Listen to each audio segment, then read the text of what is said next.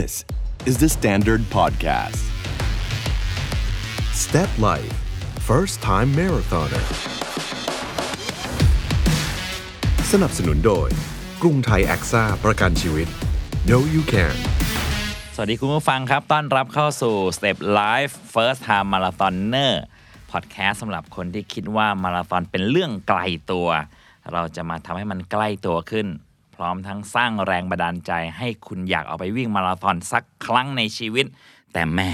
ต้องบอกแบบนี้ฮะว่าสถานการณ์ช่วงนี้จะว่าไปแล้วนี่ไม่เหมาะกับการออกไปวิ่งเลยแต่เราอยากให้คุณผู้ฟังเนี่ยหาวิธีออกกำลังกายรักษาความฟิตคีปฟิตกันไว้ก่อนนะครับเรียกว่าฟังพอดแคสต์ของเราหล่อเลี้ยงจิตใจเติมไฟกันไปก่อนมาราธอนแรกนั้นสำคัญและมีความหมายแล้วเราก็อยากให้พอดแคสต์นี้เป็นแรงบันดาลใจให้พวกเราทุกคนที่ฟังอยู่มีมาราธอนแรกเป็นของตัวเองมันจะเป็นช่วงเวลาที่มีค่าในชีวิตจริงๆครับวันนี้ผมณเนศ เกษพสวัสดิ์ปานและกวงนิตยาและพี่ป๊อกอิทธิพลสมุทรทองแอดมินกรุ๊ป 42.195K ครับเราจะไปมาราธอนด้วยกันพี่ป๊อกสวัสดีครับสวัสดีครับณเนศครับพี่ป๊อกครับ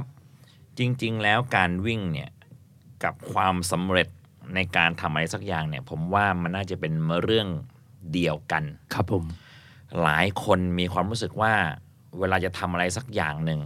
ถ้าไม่เคยมีประสบการณ์ที่เคยทำอะไรสำเร็จมาก่อนมันก็อาจจะท้อแท้ง่ายแต่ถ้าเกิดใครก็ตามที่เคยทำอะไรที่เป็นเป้าหมายเล็กๆแล้วสำเร็จมันจะเกิดสิ่งที่เรียกว่าประสบการณ์ทำได้แล้วก็ขยับสู่เป้าหมายที่ใหญ่ขึ้นพี่ป๊อกจำตัวเองตอนที่ยังเป็นเด็กน้อยหัดวิ่งอยู่ไหมครับบอกตัวเองยังไงเพื่อให้เราค่อยๆขยับเป้าหมาย 10K ฮาล์ฟมาราธอนอะไรอย่างเงี้ยที่จริงตอนนั้นนานมากแล้วครับนันเอกเพราะว่าตอนวิ่งมาราธอนครั้งแรกเนี่ยจะเป็นปี2530เป็นการเปิดสะพานแขวนพระราม9ซึ่งตอนนั้นเนี่ยรู้แต่ว่าพี่ๆในชมรมวิ่งชวนไปวิ่งแล้วก็เราก็ไปวิ่งไปซ้อมแล้วถึงวันก็ไปวิ่งแค่นั้นเองครับนันเอกภาพอาจจะยังไม่ชัดเจนมากนักครับแต่ว่าพอในปัจจุบันเนี่ยการกลับมาวิ่งมาราธอนของทุกๆคนเนี่ยมันจะกลายเป็นว่าเป็นอีกหนึ่งเรื่องในชีวิตที่คุณควรจะผ่านบางคนอาจจะเป็นหนึ่งเช็คลิสต์ในชีวิตว่าคุณควรผ่านมาราธอนเพราะว่าถ้าคุณมันจะมีคำหนึ่งครับในนี้ก็หนังเรื่องรัก7 ปีดี7 หนจะมีคำพูดว่าถ้าคุณอยากวิ่งให้คุณวิ่งแค่กิโลเดียวแต่ถ้าคุณอยากพบชีวิตใหม่ให้คุณมาวิ่งมาราธอนไอ้แค่คำแค่เนี้ยคนก็เลยอยากรู้ว่าเอ๊ะชีวิตใหม่มันเป็นยังไงดังนั้นคนก็เลยมาวิ่งกันครับนั่นเองครับละฮะวันนี้ต้องบอกเลยว่าพิเศษมากๆครับเพราะว่าแขกรับเชิญที่จะมาร่วมสนทนากับเราในพอดแคสต์นี้นะครับเธอเป็นคนตัวเล็กๆคนหนึ่งนี่แหละครับแต่เป้าหมายเธอยิ่งใหญ่เหลือเกินครับเธออยากจะวิ่งตามคนรักของเธอไปให้จบมาราธอนด้วยกันผมบอกเลยว่าใน EP นี้มันจะเป็นเรื่องราวการวิ่งที่จะโรแมนติกหน่อยๆนะฮะเพราะนั้นคุณผู้ฟังคว้าหมอนที่อยู่ใกล้มือจิกหมอนไปเลยฮะ จิกหมอนไปเลยเพราะว่าวันนี้แขกรับเชิญของเรานะฮะและเรื่องราวของเธอและประสบการณ์ทำได้ของเธอจะเป็นแรงบันดาลใจที่ดีสำหรับใครก็ตามที่จะมีมาราธอนแรกนะฮะคุณก้อยรัชวินอยู่กับเราครับสวัสดีครับคุณรัชวินครับสวัสดีค่ะนันเนศสวัสดีค่ะพี่ป๊อกสวัสดีครับพี่ก้อยอาจจะฟังดูห่างเหินไปหน่อยแต่ผมติดปากเรียกเธอว่าคุณรัชวินค่ะสวัสดีครับคุณรัชวินอะไรเงี้ยเกียรติมากเลยค่ะนันเนศผมแทบไม่เคยเรียกคุณว่าก้อยเลยไม่เคยได้ยินค่ะคุณรัชวินตลอดเลยค่ะผมเป็นคนหนึ่งผมเป็นคนชอบชื่อจริงแล้วผมชอบเรียกผู้หญิงด้วยชื่อจริงผมเป็นคนชอบชื่อผู้หญิงมากคุณรัชวินครับวันนี้ผมอยากจะให้คุณรัชวินเนี่ยได้หลับตานึกย้อนไปถึงจุดเริ่มต้นของการวิ่งอะไรเป็นประสบการณ์ทำได้ที่คุณยึดมั่นแล้วเพื่อที่จะไปสู่ความสำเร็จต่อๆไปเอาอย่างนี้ก่อนหน้านี้การวิ่งกับคุณรัชวินเป็นดูเหมือนเป็นเรื่องไกลตัวเลยไกลตัวค่ะครับค่ะกีฬาที่ก้อยคิดว่าตัวเองเล่นได้ดีนะคะน่าจะเป็นกินกล่องแก้ว หรือไม่ก็กระโดดยางแล้วก็มีแชร์บอลแหมกีฬาวินเทจนั่นเลยนะ ขาดวิ่งเปรี้ยว วิ่งเปรี้ยวโอเควิ่งเปรี้ยวพอได้วิ่งผลัดหรืออะไรก็ตามแต่ว่าพอโตขึ้นมาเนี่ยเราบอกตรงๆว่าก่อนนั้นเนี่ยไม่ได้เป็นคนชอบเล่นกีฬาหรือออกกำลังกายเลยเพราะฉะนั้นการออกไปวิ่งเป็นเรื่องไกลตัวสำหรับก้อยมากค่ะคือพูดง่ายๆว่าถ้ากินกล่องแก้วบรรจุในโอลิมปิกเธอจะได้เหรียญทอง แน่นอนหนูกระโดดเก่งมากการวิ่งมาอยู่ในสารระบบชีวิตของคุณเลยใช่ค่ะเป็นเพราะว่าแฟนคุณเป็นนักวิ่งแค่นั้นเลยหรือเปล่าครับคุณถึงวิ่งตามเขาเราแค่รู้สึกว่าถ้าก่อนหน้านั้นก็คือ ก็อยากจะเห็นพี่ตูนออกกำลังกายด้วยความที่พี่ตูนเขาเป็นนักร้องแล้วเวลาเขาต้องอยู่บนเวทีอ่ะเขาต้องใช้พลังเยอะมากแล้วเราก็จะเห็นว่าในช่วงระหว่างสัปดาห์ที่เขากำลังจะต้องเล่นคอนเสิร์ตเนี่ยสิ่งที่เขาทำควบคู่กันไปคือการไปออกกำลังกายเพื่อที่เขาจะได้มีสุขภาพที่ดีมีพลังในการที่แบบจะไปอยู่บนเวทีแล้วก็ส่งพลังให้คนอื่นได้แบบมากมายขนาดนั้นเนี่ยเราก็จะเห็นเขาแบบเขามีวินัยแบบเนี้ยมาตลอดแต่เราก็ไม่ได้รู้สึกว่าจะต้องไปทำด้วยคือไม่ได้มองว่ามันเป็นกิจกรรมที่ผู้หญิงกับผู้ชายจะต้องไปทำด้วยกันเอาง่ายๆจนซึ่งตรงนี้ไม่แปลกนะครับเพราะว่าหลายอย่างที่เราหลายคู่หลายแฟนที่แฟนเล่นอย่างนึงแฟนก็ไม่ได้เล่นด้วยผู้หญิงก็ไม่ได้เล่นด้วยหรือบางทีกีฬาบางอย่างที่แฟนผู้หญิงเล่นผู้ชายก็ไม่ได้เล่นตามก็เป็นเรื่องปกติถูกแล้วบางทีพี่ตุนตีปิงปองอย่างเงี้ย หนูแบบโอ้โหแค่จะตีให้โดนลูกยังไม่ได้เลยนะเน็กมันพี่ตุนเป็นคนที่มีทักษะการเล่นกีฬาค่อนข้างสูงเราก็รู้สึกว่าเราไปเชียร์เขาละกันแล้วก็หนูก็จะผ่านสนามวิ่งสนามไตรกีฬาผ่านทุกๆสนามที่พี่ตูนไปในรูปแบบของการไปยืนให้กำลังใจทั้งตอนปล่อยตัวและอยู่ที่เส้นชัยแต่ไม่เคยคิดว่าเราจะต้องไปอยู่ในสนามด้วยกันจนมาวันนึงพี่เต้ยุทธนาบุญอ้อมนะคะป๋าชวนไปวิ่งเป็นกิจกรรมของสสส.ชื่อว่าวิ่งสู่ชีวิตใหม่วันนั้นพี่ป๊อกได้ไปไม่ได้ไปครับเดี๋ยวผมกำลังแปลกใจว่าผู้ชายที่ชื่อว่าพี่ป๊อกเนี่ยเขาจะรู้จักงานวิ่งทุกงานแน่นอนแม้ว่าเขาจะไปหรือไม่ไปก็ตามหลายครั้งที่ผมสัมภาษณ์แขกเนี่ยเวลาแขกพูดชื่อมาสักพยางค์เขาจะต้องต่อให้จบเลยทำไมพี่ป๊อกถึงมีดัตต้าเบสของทุกงานวิ่ง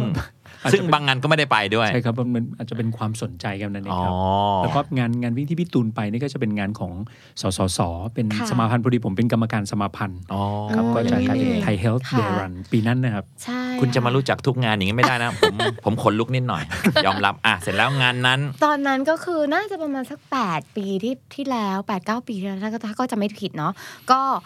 ปาเต้ชวนแล้วเราก็โอเคไปสิแล้วพี่ตูนบอกว่าเราวิ่ง10โลนะคำว่า10โลสำหรับก้อยตอนนั้นน่ะ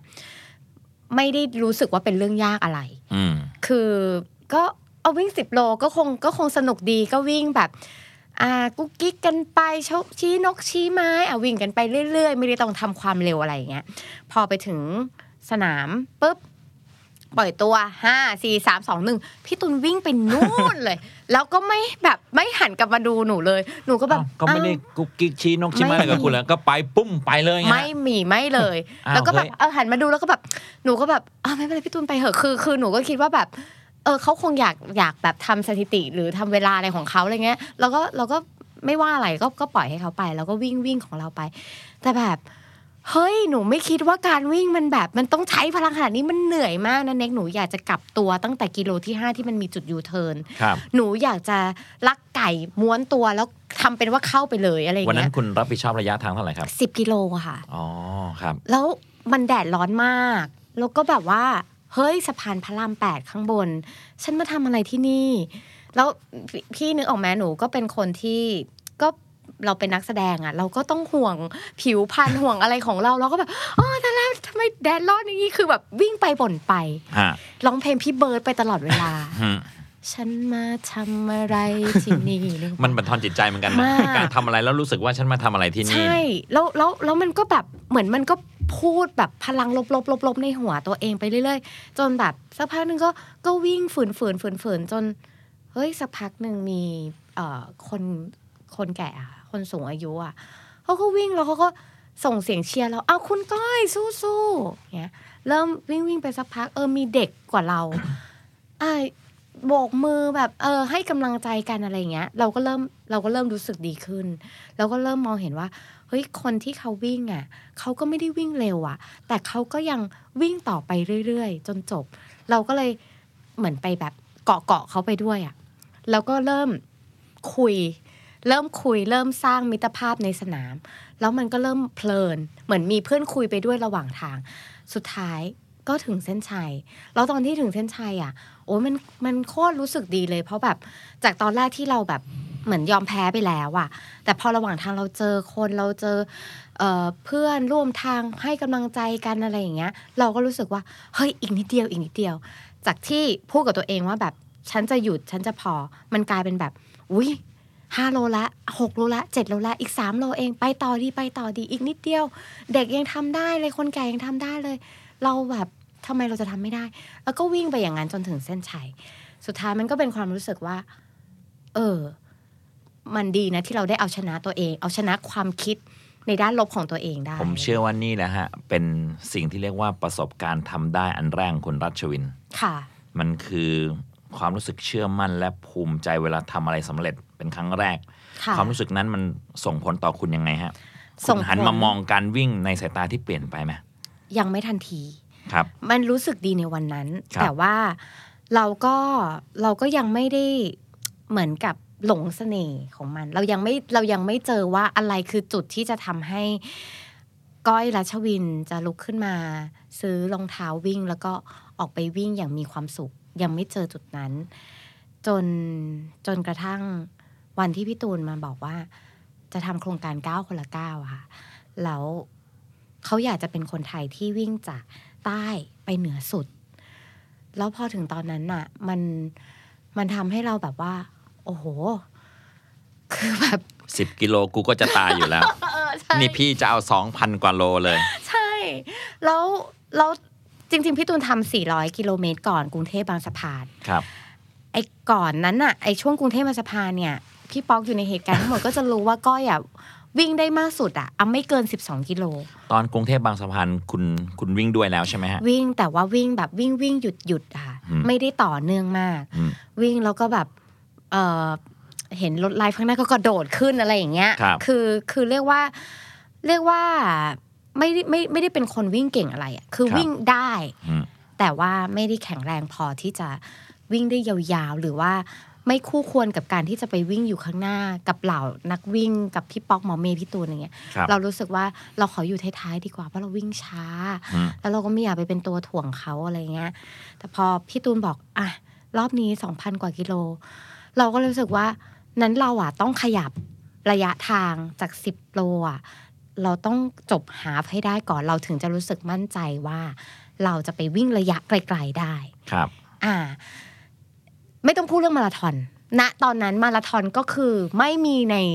หัวสมองเลยรู้สึกว่าคนบ้าเท่านั้นที่จะวิ่งมาราธอนครับคุณแค่มีความรู้สึกว่าพอแฟนฉันจะวิ่ง 2,000 กว่ากิโลฉันจะมาก๊อกแก๊กอยู่5โล10โลไม่ได้มันเหมือนก็บัญญัติไตรยางขยับความสำเร็จขึ้นไปอีกระดับนึงใช่ค่ะใช่ค่ะพอเริ่มรู้สึกอย่างนั้นแล้วคุณรัชวินคุณทำยังไงกับตัวเองต่อครับก็เราก็ไปซ้อมคือจากที่ตอนแรกเราวิ่งงูปลาพอเรารู้ว่าเรารู้สึกว่าเราอยากจะไปร่วมในสิ่งที่เขาอยากจะทำไม่สำเร็จเนี่ยเราก็ต้องรู้วิธีการวิ่งให้ถูกต้องก็เริ่มปรึกษาพี่ๆนักวิ่งเรียนรู้วิธีการวิ่งถูกต้องต้องแต่งตัวยังไงรองเท้าอะไรอุปกรณ์อะไรทุกอย่างฮาร์ทเรทรู้ศัพท์เรื่องการวิ่งแต่ละอย่างอะไรเงี้ย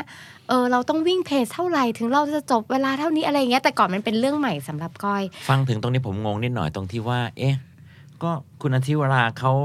เซียนวิ่งขนาดนั้น uh-huh. คุณยังต้องเรียนกับคนอื่นอีกครับมันอาศัยประสบการณ์มากกว่าค่ะก็ชอบคุยกับคนเวลาที่ก็ไปวิ่งแล้วชอบถามผมเคยได้ยินว่าเป็นแฟนกันอย่าสอนกันขับรถ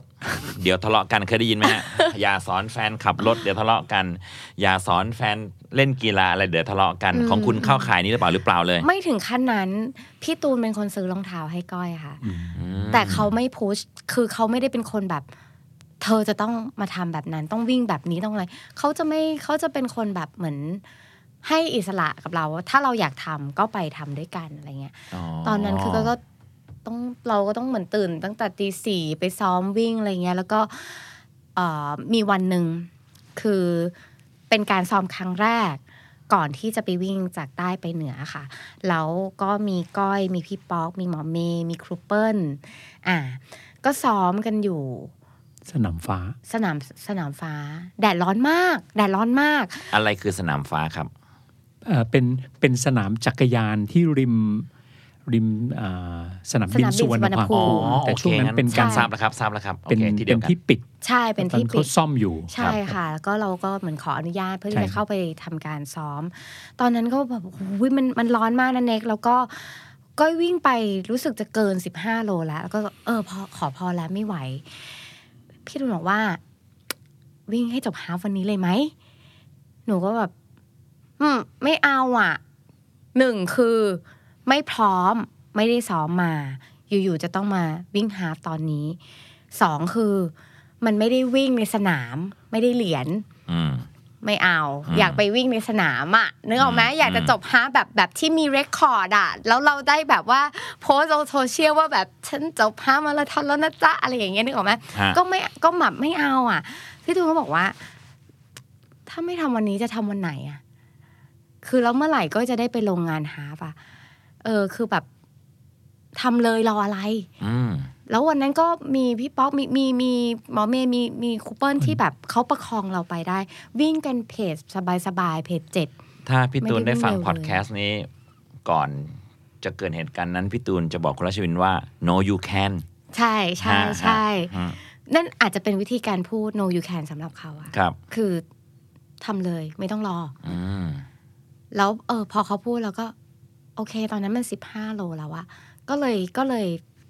ในฐานะแฟนคุณมีสิทธิ์งี่เง่าได้เต็มที่นะ คุณมีสิทธิ์งอนคุณมีสิทธิ์งี่เง่าได้เต็มที่แล้วแต่คุณก็ไม่เลือกทำอย่างนั้นคุณก็ใช่หนูก็เป็นคนค่อนข้างอึดคนหนึ่งอ่ะเป็นผู้หญิงอึดคนหนึ่งที่แบบถ้ามีใครมาท้าทายเราหรือให้เราทำอะไรอ่ะเรารู้ว่าจริงๆแล้วเราทำได้อ่ะเราจะทำเราจะไม่แบบงอแงหรือแบบเป็นคนค่อนข้างมีความอดทนสูงถึงตอนนั้นแดดจะร้อนมากแล้วก็รู้สึกว่าเหนื่อยไม่ไหวแต่ก็เราก็ไม่รู้ว่าเรามันก็เป็นที่พี่ตูนพูดจริงๆว่าไม่รู้ว่าจะมีโอกาสได้ไปลงฮาล์ฟมาราธอนที่ไหนในช่วงเวลานั้นเพราะฉะนั้นก็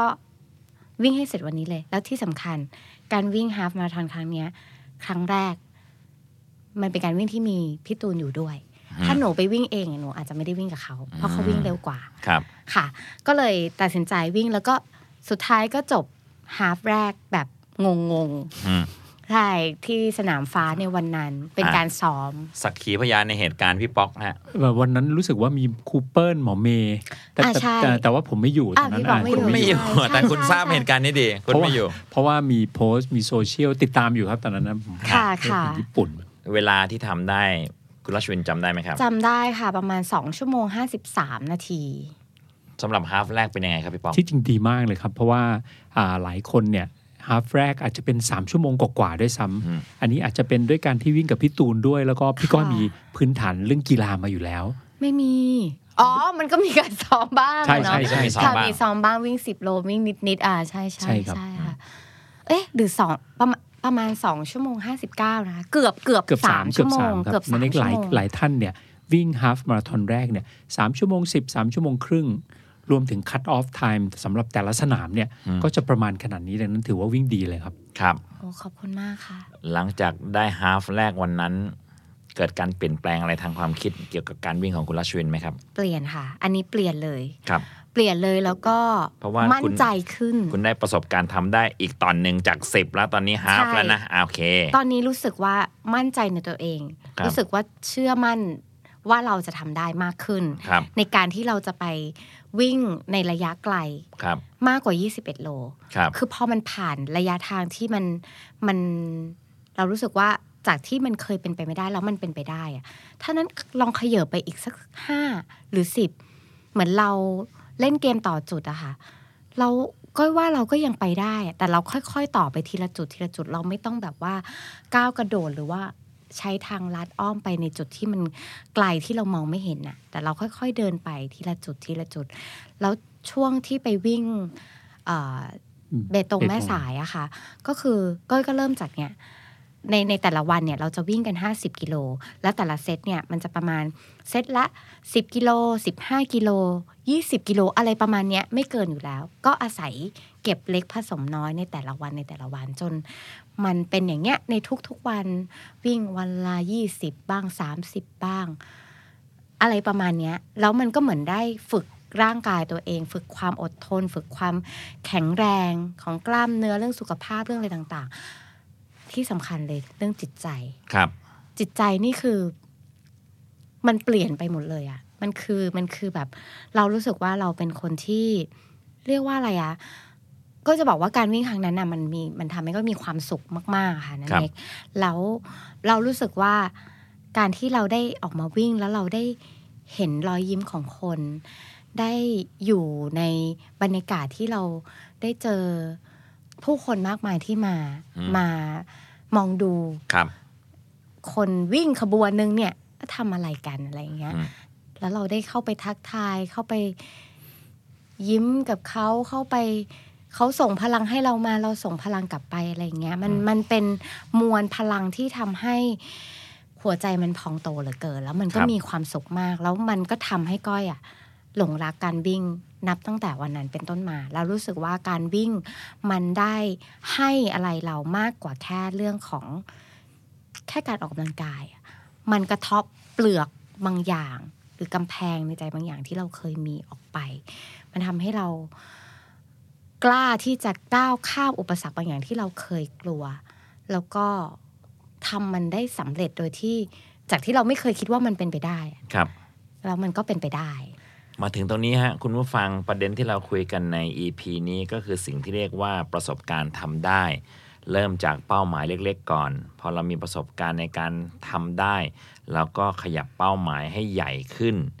เราก็จะได้ประสบการณ์ทำได้ที่ใหญ่ขึ้นมาอีกนิดเมื่อกี้คุณรัชวินอธิบายได้อย่างงดงามมากว่ามันเหมือนเกมต่อจุดจากนี่ไปอีกนิดขยับไปอีกหน่อยอย่างไม่กดดันตัวเองกว่าจะรู้สึกตัวอีกทีพบว่าจากจุดเริ่มต้นกับเป้าหมายที่เราทำสำเร็จมันไกลเกินกว่าที่เราคิดซะอีกผมจำเหตุการณ์นี้ได้ครับในงานก้าวภาคใต้นั่นเป็น first 10K ของผมแต่นั่นเป็น80กิโลของคุณเหมือนใน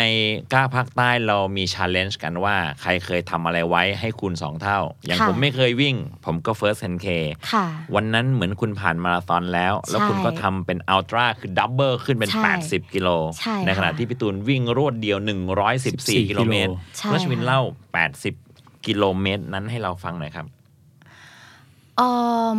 ก้อยท้าทายตัวเองมากนะอันนั้นนะคือแต่ต้องขออนุญาตเล่าย้อนกลับไปว่าหลังจากจบเบตงแม่สายเนี่ยก้อยก็กลายร่างเป็นอีกคนนึงค่ะคือกลายเป็นคนที่แบบไม่กลัวอะไรกล้าที่จะตัดสินใจแล้วก็เรารู้สึกว่าแบบว่าเหมือน mindset ข้างในเราเปลี่ยนแล้วก็จากวันที่ก็เคยคิดว่าไม่มีทางที่ฉันจะวิ่งมาราธอนได้พอจบเบตงแม่สายปุ๊บก้อยก็สมัครมาราธอนแรกทันทีที่เกียวโตมาราธอนและในวันนั้นมาราธอนแรกคุณที่เกียวโตก็ประสบความสำเร็จระยะเวลาเท่าไหร่ยังไงครับ4ชั่วโมง34นาทีค่ะถามโปรหน่อยเป็นไงซึ่งถือว่าดีผมดูคลิปผมดูพี่จุ๋งถ่ายรูปวิ่งกับพี่ก้อยถือว่าดี4ชั่วโมงครึ่งเป็นเวลามาตรฐานของประชากรมาราธอนทั้งโลกครับนะแสดงว่าเธออยู่ในเกณฑ์มาตรฐานเลยแม้จะเป็นมาราธอนแรกและเป็นผู้หญิงด้วยครับแต่เกิดอะไรขึ้นกับแข้งขาหัวใจสุขภาพคุณเป็นยังไงบ้างครับตอนนั้นเนี่ยคนจะเตือนว่าวิ่งมาราธอนแรกเราจะเจอปีศาจกิโลเมตรที่36 37ประมาณนี้ค่ะซึ่งก้อยเจอไอ้ปีศาจเนี้ยตั้งแต่32คือพอวิ่งมาเรื่อยๆสมมุติเราซ้อมก่อนที่จะไปมาราธอนแรกเนี่ยก้อยซ้อมถึงแค่ประมาณจบที่ประมาณ30กิโลก็ไม่เคยซ้อมไกลกว่านั้นแล้วพอก็ข้าม30กิโลได้เนี่ยขาก็ล้ามันปวดมันรู้สึกแบบเฮ้ยมันต้องหยุดอะมันต้องหยุดเพื่อที่จะยืดที่จะคลายแล้วก็มันมีความรู้สึกว่าจะถึงไหมครับอยู่ในทีนะตอนนั้นแล้วก็ก้อยก็หยุดเป็นระยะค่ะแล้วก็รู้ตัวเองด้วยนะว่าเราเป็นยังไงคือพยายามที่จะไม่ฝืนตรงไหนเจ็บก็นวดมันก็คลายมันพยายามที่จะ stretching ระหว่างทางตลอดจนประมาณกิโลที่สัก38อะค่ะก็เจอคนพิการถือไม้เท้าไม่มีขานะคะเด็กแล้วก็คือเขาใส่ขาเหล็กแล้วเขาก็ใช้ไม้ค้ำเนี่ยค่อยๆก้าวทีละก้าวในระหว่างที่เราแบบวิ่งจะไม่ไหวอยู่แล้วอะเรามองไปเห็นเขาอะแล้วเราก็แบบโหขนาดคนที่เขาไม่มีขาเขายังแบบ ใจเขายังสู้อ่ะแล้วเขาวิ่งไปยิ้มไปอ่ะคือเขาก็ยิ้มแล้วก็คือทุกคนที่วิ่งผ่านเขาก็จะส่งเสียงเชียร์กัมปาเดเน่ตอนนั้นอยู่ญี่ปุ่นนะเขาก็เชียร์เราก็รู้สึกว่าโอ้แบบมันมีพลังอ่ะแล้วเราก็วิ่งไปใกล้ๆเขาแล้วเราก็แบบพูดกับเขากัมปาเดเน่แล้วเขาก็พูดกลับมาให้เราครับมันก็เลยแบบโอ้ดีจังเลยมันเป็นพลังที่คนที่ไปวิ่งในสนามมาราธอนน่ะจะได้รับรู้พลังแบบนี้คือการส่งต่อกำลังใจดีๆให้กันละกันแล้วก็ในที่สุดก็ตอนที่กำลังจะก้าวถึงเส้นชัยเนี่ยตอนนั้นนะก้อยก็เข้าใจว่าการวิ่งอ่ะมันคือ42กิโลก็แบบ42กิโลแล้วทำไมมันยังไม่ถึงเส้นชัยอ๋อมันมีอีกจุด195มันมีจุด195แล้วก็แบบอ๋อโอเคอยู่ข้างหน้าทันทีที่แตะเส้นชัยน้ำตาไหลเลยแบบดีใจคือรู้สึกว่าเหมือนเราไปผ่านสมรภูมิลบอะไรบางอย่างนึงที่มันเป็นการสู้กับตัวเองทั้งร่างกายทั้งจิตใจแต่ว่าพอวันที่มันสำเร็จมันทำได้เนี่ยมันดีเหลือเกินอยากให้คุณผู้ฟังได้สัมผัสความรู้สึกนี้ก็ว่ามันยากที่จะอธิบายเป็นคำพูดนะว่ามันรู้สึกยังไงมันต้องไปลองด้วยตัวเองสักครั้งนึงค่ะค่ะใช่ค่ะแล้วก็นั่นแหละนับจากนั้นเป็นต้นมาก็ทำให้เกิดสนามต่อไปตอนที่ตัดสินใจวิ่ง80กิโลเนี่ยมันเกิดจากหลังจากที่กลับมาจากไปวิ่งที่ญี่ปุ่นซาโรมา 50K อันนั้นคืออัลตร้าครั้งแรกวิ่งจบ50กิโลซึ่งก็แบบว่าเซอร์ไพรส์ตัวเองที่สามารถทำได้ในเวลาที่โอเคตอนวิ่งจบ5ชั่วโมง5นาทีค่ะ50กิโลแล้วพอกลับมาเนี่ยทุกคนก็บอกว่าเดี๋ยวเราจะ challenge กันใน9ภาคใต้ก็อยากจะวิ่ง challenge อะไรตัวเองไหมเราเพิ่งวิ่ง50กิโลมาจะให้เรา challenge อะไรอีกตอนแรก ในความรู้สึกคือแบบพอก่อนอะไรอย่างเงี้ย แต่ว่ามันเหมือนแบบเฮ้ย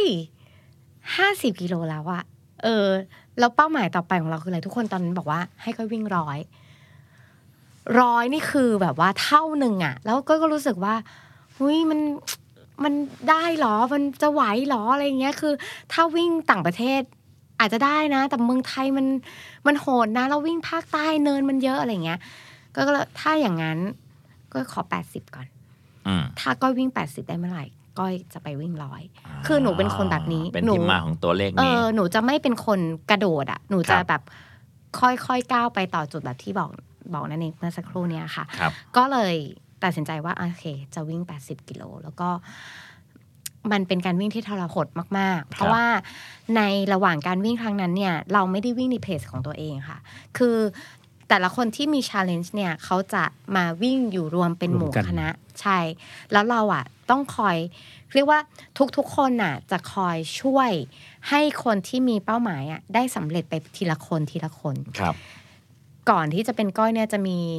คุณตังพี่ตังนะคะที่วิ่ง40กิโลก่อนเดี๋ยวเขาชาเลนจ์ตัวเองวิ่งมาราธอนแรกนะเราก็วิ่งไปตามเพจเขาหลังจากนั้นถึงจะเป็น80กิโลของก้อยครับแล้วหลังจากนั้นก็จะเป็นของพี่ตูนวันนั้นพี่ป๊อกอยู่ในกลุ่มนี้เหมือนกันอยู่ครับแต่ว่า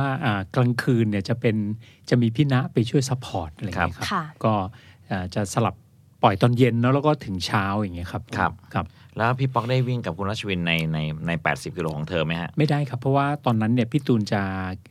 เข้มงวดว่าคนที่จะลงไปวิ่งเนี่ยจะต้องเป็นคนที่ challenge เท่านั้นก็จะมีพี่ตังพี่ก้อยพี่โป้งพี่พุทธพี่ตูนแต่ละท่านก็จะทำ challenge ของตัวเองเหมือนที่พี่ก้อยเรียนทราบก็คือพี่ตังก่อนเพราะพี่ตัง40ถัดมาเป็นพี่ก้อยถัดมาเป็นพี่โป้งพี่พุทธพี่ตูนพร้อมกันอะไรเงี้ยครับเป็นการวิ่งกลางคืนแต่ว่าคณะเนี่ยก็จะช้าลงเพราะว่าเพจจะต้องรอเหมือนไปพร้อมๆกันอะไรเงี้ยค่ะคือคุณไม่สามารถที่อยากจะแบบวิ่งเร็วปื้ดแล้วก็แบบไปได้อะไรเงี้ยเกิดอะไรขึ้นใน80กิโลนั้นบ้างที่คุณรัชวินไม่ลืมเลยครับคือระหว่างที่วิ่งไปอะค่ะในตอนนั้นน่ะพี่ตูนบาดเจ็บในช่วงแรกแล้วเราอ่ะมีความกังวลเพราะว่าเรากลัวว่าเขาจะวิ่งแล้วเขาจะต้องฝืนอะไรอย่างเงี้ยมันก็เลยเหมือนแบบเราพยายามจะวิ่งประคองกันและดูแลซึ่งกันและกันนะคะถึงแม้ว่าเป้าหมายคือการ challenge ตัวเองอ่ะแต่จริงๆแล้วอ่ะในระหว่างทางการวิ่งอ่ะ ไม่ได้มีใครนึกถึงว่าฉันจะต้องทำให้สำเร็จแต่คิดถึงแต่ว่าเราจะต้องพากันไปถึงเป้าหมายไปด้วยกันพร้อมๆกันเพราะว่าพอเราวิ่งด้วยกันนะคะก็ได้รับการช่วยเหลือจากพี่ๆนักวิ่งอยู่ในระหว่างทางตลอดซึ่งตอนนั้นอาจจะเป็นช่วงเวลาที่เราค่อนข้างแข็งแกร่งทางร่างกายและจิตใจเนื่องจากเพิ่งจบ50กิโลมาก็ค่อนข้างที่จะฟิตพอสมควรแต่มันจะมีช่วงที่รู้สึกว่าแบบว่าโอ้ยแบบ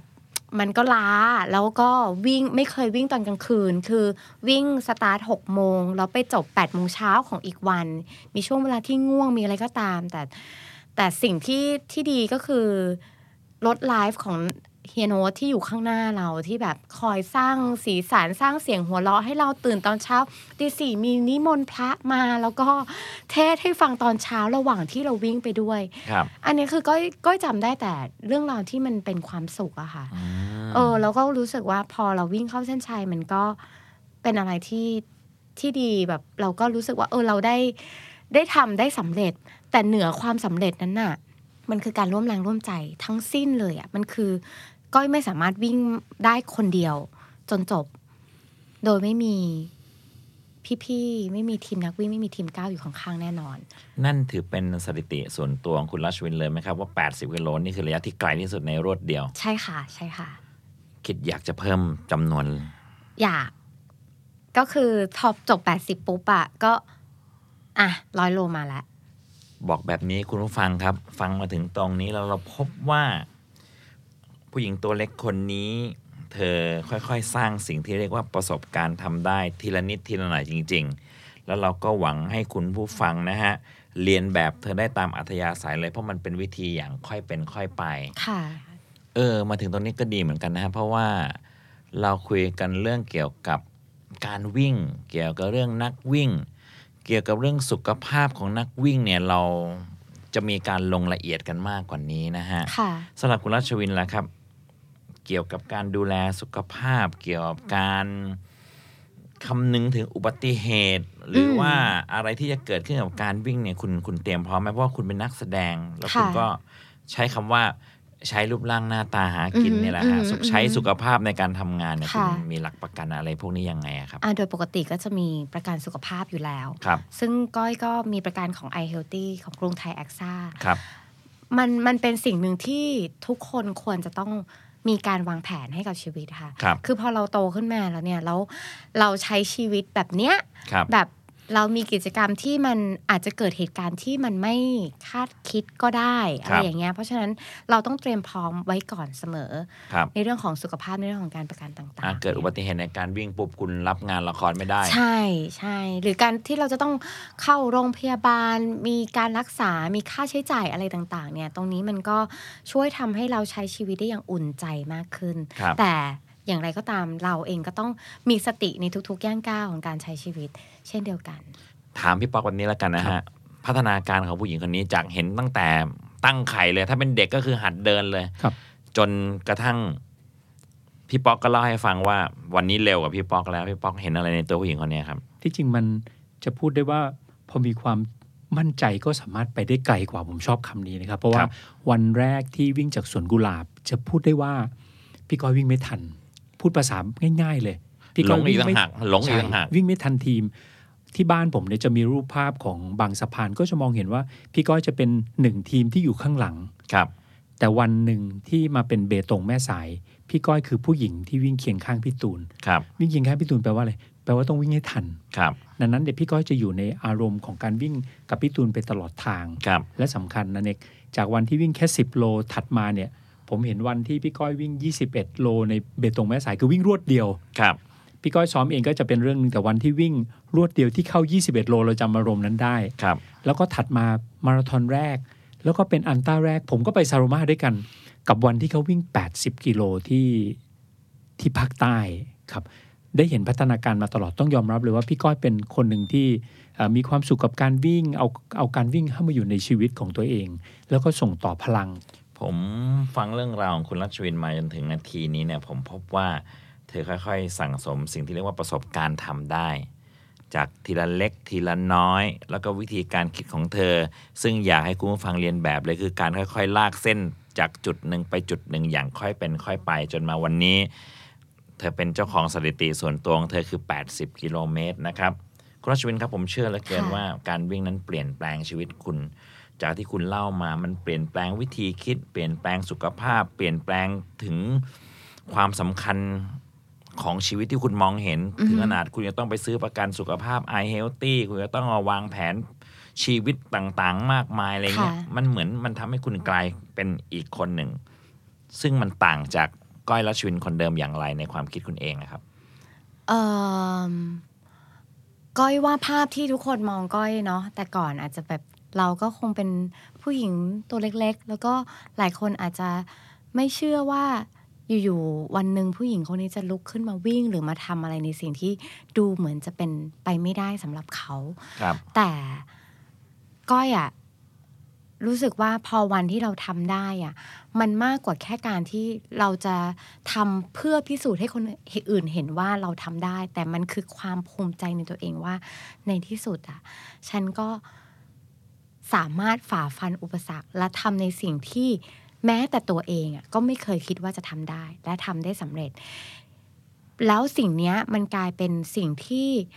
มันติดไปกับตัวก้อยไม่ว่าก้อยจะไปทำอะไรก็ตามในแง่ของมิติอื่นๆในการดำรงชีวิตไม่ว่าจะเป็นเรื่องของการทำงานเรื่องของการใช้ชีวิตเวลาที่เราเจอปัญหาหรือเจออุปสรรคหรือเจออะไรที่ยากเนี่ยเราจะบอกกับตัวเองเสมอว่าเราเคยผ่านอะไรที่มันยากมาแล้วอะแล้วเราจัดการกับความรู้สึกกับปัญหานั้นยังไงเหมือนเวลาที่เราวิ่งแล้วเรารู้สึกว่าเฮ้ยเราเหนื่อยอะเราแบบอยากจะหยุดแล้วอะเราไม่ไหวแล้วอะเราจัดการความคิดลบๆความคิดที่มันบั่นทอนเราได้ยังไงพอแล้วเราเอาสิ่งนั้นมาใช้ในชีวิตประจำวันพอเรากำจัดมันได้เราจะพบว่ามันแค่เปลี่ยนวิธีคิดอะแค่เราเปลี่ยนมันแล้วเราก็เชื่อมั่นว่าตัวเราทำได้ No you can พอเราเชื่อมั่นว่าเราทำได้อะไรที่มันยากอะไรที่เป็นอุปสรรคเราก็จะผ่านไปได้เสมอก็มีแฮชแท็กหนึ่งซึ่งเป็นแฮชแท็กที่จริงๆเราก็ไม่ได้ตั้งเพื่อความเก๋หรือเท่หรืออยากจะอวดอะไรแต่มันเป็นแฮชแท็กที่ก้อยอยากสร้างเพื่อให้กำลังใจตัวเองคือก้อยไม่เก่งแต่ก้อยไม่หยุดแล้วก้อยก็บอกผมกำลังจะพูดอันนี้พอดีขอบคุณค่ะผมจะพูดอันนี้พอดีผมจำได้ผมชอบค่ะเพราะก้อยรู้สึกว่าเราไม่ใช่คนเก่งอ่ะเราเริ่มมาจากศูนย์เราไม่มีต้นทุนเป็นนักกีฬาไม่ได้ชอบการวิ่งไม่มีอะไรเลยอ่ะมันไม่มีอะไรเลยจริงๆแต่ว่าทุกวันนี้ต่อให้ก้อยจะจบระยะไหนก็ตามอะก้อยก็ไม่ได้รู้สึกว่าที่ก้อยทำได้เพราะว่าตัวเองเก่งแต่เป็นเพราะว่าเราไม่หยุดที่จะพยายามเราไม่หยุดที่จะฝึกฝนเราไม่หยุดที่จะเรียนรู้และนั่นแหละมันคือประตูสู่ความสำเร็จในทุกๆอย่างไม่ใช่แค่เรื่องของการวิ่งเพียงอย่างเดียวผมเชื่อเหลือเกินคุณผู้ฟังตอนนี้อยากจะหยิบรองเท้าวิ่งใส่แล้วก็อยากจะออกไปซัดสักมาราธอนหนึ่งแล้วนะฮะ แต่ใจเย็นๆก่อนนะฮะเพราะนั้น keep fit ครับท่องคำนี้ keep fit เข้าไว้ครับถึงแม้ว่าช่วงนี้เรายังไม่สามารถออกไปวิ่งด้วยกันได้อย่างที่ทราบกันดีนะครับว่าสถานการณ์ตอนนี้ยังไม่เหมาะเลยทีเดียวแต่อีกไม่นานเราจะได้กลับมาสนุกกันในมาราธอนแรกแน่นอนนะครับคุณผู้ฟังครับวันนี้เป็นอีกวันที่เรามีความสุขมากครับไม่ว่าจะเป็นผมเองหรือพี่ป๊อกก็ตามเราได้ฟังเรื่องราวของคนตัวเล็กมากๆซึ่งถ้าเรารู้จักเธอก่อนหน้านี้ดูยังไงก็ไม่น่าจะทำได้ แต่วันนี้โอ้โหเธออัลตร้าเธอฟาดไป80แล้วและเรื่องราวของเธอและประสบการณ์ทำได้ของเธอผมเชื่อเหลือเกินว่าคุณจะเพิ่มจำนวนประชากรที่ผ่านมาราธอนมากขึ้นด้วยนะครับขอบคุณคุณก้อยรัชวินมากๆที่มาร่วมสนทนานะครับแล้วก็คุณผู้ฟังครับเราจะกลับมาพบกันใน EP ต่อๆไปยิ่ง EP ลึกๆก็จะยิ่งมีเรื่องราวที่เข้มข้นขึ้นในการวิ่งมาราธอนเอาละฮะแล้ววันนี้นะครับขอบคุณผู้สนับสนุนใจดีของเรานะครับกรุงไทยแอ็กซ่าประกันชีวิตที่ทำให้เรามีโอกาสได้ถ่ายทอดเรื่องราวดีๆแบบนี้นะครับขอให้ทุกคนมีความเชื่อมั่นครับเพราะสุขภาพสำคัญเสมอครับเจอกันใน EP หน้าครับสวัสดีครับสวัสดีครับ Step Life First Time Marathoner สนับสนุนโดยกรุงไทยแอ็กซ่าประกันชีวิตเคียงข้างทุกความเชื่อมั่นดูแลกันตลอดไป No you can The Standard Podcast. Eye-opening for your ears.